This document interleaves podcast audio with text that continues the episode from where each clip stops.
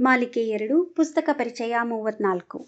ತಿಂಗಳ ವಿಶೇಷ, ಮಹಾಭಾರತ ಆಧಾರಿತ ಕಾದಂಬರಿ.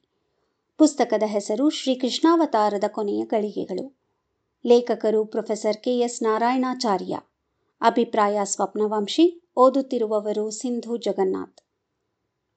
ಕೃಷ್ಣನ ಲೀಲೆಗಳನ್ನು ಅರಿಯದವರಾರು, ಅವನ ಬಾಲ್ಯದ ತಂಟೆ ತಕರಾರುಗಳನ್ನು ರಾಕ್ಷಸರ ವಧೆಗಳನ್ನು, ರಾಧೆಯೊಂದಿಗಿನ ಪ್ರೇಮ ಭಾವವನ್ನು ಗೋಪಿಕೆಯರೊಡನೆ ರಾಸಲೀಲೆಗಳನ್ನು.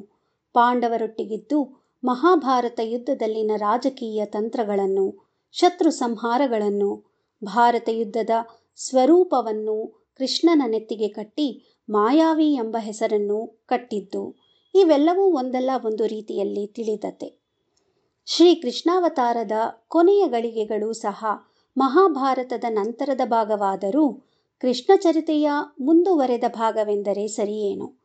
ಭಾರತವನ್ನು ಓದಿದ್ದಾದರೆ ಯುದ್ಧದ ನಂತರ ಕೃಷ್ಣನ ಜೀವನದಲ್ಲಿ ಏನು ಎತ್ತ ಎಂದು ಕಾಡುವ ಪ್ರಶ್ನೆಗಳಿಗೆ ಉತ್ತರವಾದ ಪುಸ್ತಕ. ಕೊನೆಯ ಗಳಿಗೆಯ ದಿನಗಳಲ್ಲಿ ಕೃಷ್ಣನ ವಯಸ್ಸು ನೂರ ಇಪ್ಪತ್ತೈದು. ಅನುಗೀತೆಯಂತೆ ಉಪದೇಶಿಸಿದ್ದ ಯೋಗ ಯೋಗಗಳ ಕೆಲವು ನೆನಹುಗಳನ್ನು ಚಿತ್ತೈಸಿದ ಶ್ರೀಕೃಷ್ಣನಿಗೆ ಸಿಗದ ಉತ್ತರಗಳ ಹಳಹಳಿಕೆಗಳಿಗೆ ಕೆಲವು ಪಾತ್ರಗಳೊಂದಿಗೆ ನಡೆಸುವ ಸಂಭಾಷಣೆಗಳಲ್ಲಿ ಉತ್ತರವಾಗಿ ದ್ರೌಪದಿಯ ಬಾಂಧವ್ಯಕ್ಕೆ ಬಂಧುವಾಗಿ ಗಾಂಧಾರಿಯ ತಪ್ಪುಗಳಿಗೆ, ಕರ್ಣನ ಗೊಂದಲಗಳಿಗೆ ಕೃಷ್ಣ ನೀಡುವ ಸಮಜಾಯಿಷುಗಳ ಸತ್ಯದರ್ಶನದ ಸ್ಪಷ್ಟನೆಗಳಿವೆ. ಇದು ಒಂದು ಕಾಲಮಾನದ ಅಂತ್ಯದ ಜೊತೆಗೆ ದೇವಾಂಶ ಸಂಭೂತ ಜನಿಸಿದ ಕುಲವು ವಿನಾಶದ ಅಂಚಿನೆಡೆಗೆ ತೆವಳುತ್ತಿತ್ತು. ನಡೆಯುವ ಪ್ರತಿಯೊಂದರಲ್ಲೂ ಪರಿಹಾರ ಹುಡುಕುವ ಶ್ರೀಕೃಷ್ಣನ ಛಲವನ್ನು ಗುರುತಿಸದೆ ಸಂಚೆಂದು ಭಾವಿಸಿ ತಮ್ಮ ಅವಸಾನವನ್ನು ತಾವೇ ಸ್ವಾಗತಿಸಿದರು. ಯಾದವಿ ಕಲಹವನ್ನು ಕೇಂದ್ರವಾಗಿಟ್ಟು ಈ ಕೃತಿಯಲ್ಲಿ ಕೃಷ್ಣನ ಇಡೀ ಸ್ವರೂಪದ ಮತ್ತೊಂದು ವಿಸ್ತಾರದ ಆಯಾಮವಿದೆ. ಲೋಕ ಕಲ್ಯಾಣಕ್ಕಾಗಿ ಜನಿಸಿದವ ಇಲ್ಲಿ ಕಳವಳದ ಸುಳಿಗಳಲ್ಲಿ ಸಿಲುಕಿ ಮುಂದಿನ ಆಗು ಹೋಗುಗಳ ನಿರ್ಧಾರವನ್ನು ವಿಧಿಗೆ ಬಿಟ್ಟು ತಟಸ್ಥವಾಗಿ ನಿಲ್ಲುತ್ತಾನೆ ಯುಗಾವತಾರಿ ಶ್ರೀಕೃಷ್ಣ. ಆ ರೀತಿಯಲ್ಲಿ ನೋಡಿದಾಗ ಕಲಿಯೂ ಇವನೇ ಅಲ್ಲವೇ? ಇವನ ಮತ್ತೊಂದು ಅವತರಣಿಕೆಗೆ ಯುಗಾಂತ್ಯದ ಅವಸರಕ್ಕೆ ಕಲಿಯ ಪ್ರವೇಶಕ್ಕೆ ರಂಗ ಸಜ್ಜಿಕೆಯಾಗಿತ್ತು.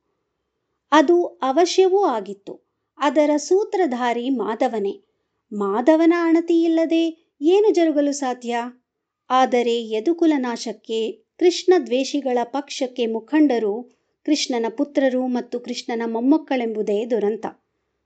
ಕಾಲಪುರುಷನ ವಿಚಕ್ಷಣಾ ದೃಷ್ಟಿಗೆ ದೇಶ, ಕಾಲ, ಧರ್ಮಗಳು ಲಕ್ಷ್ಯಕ್ಕೆ ಸಿಗದು.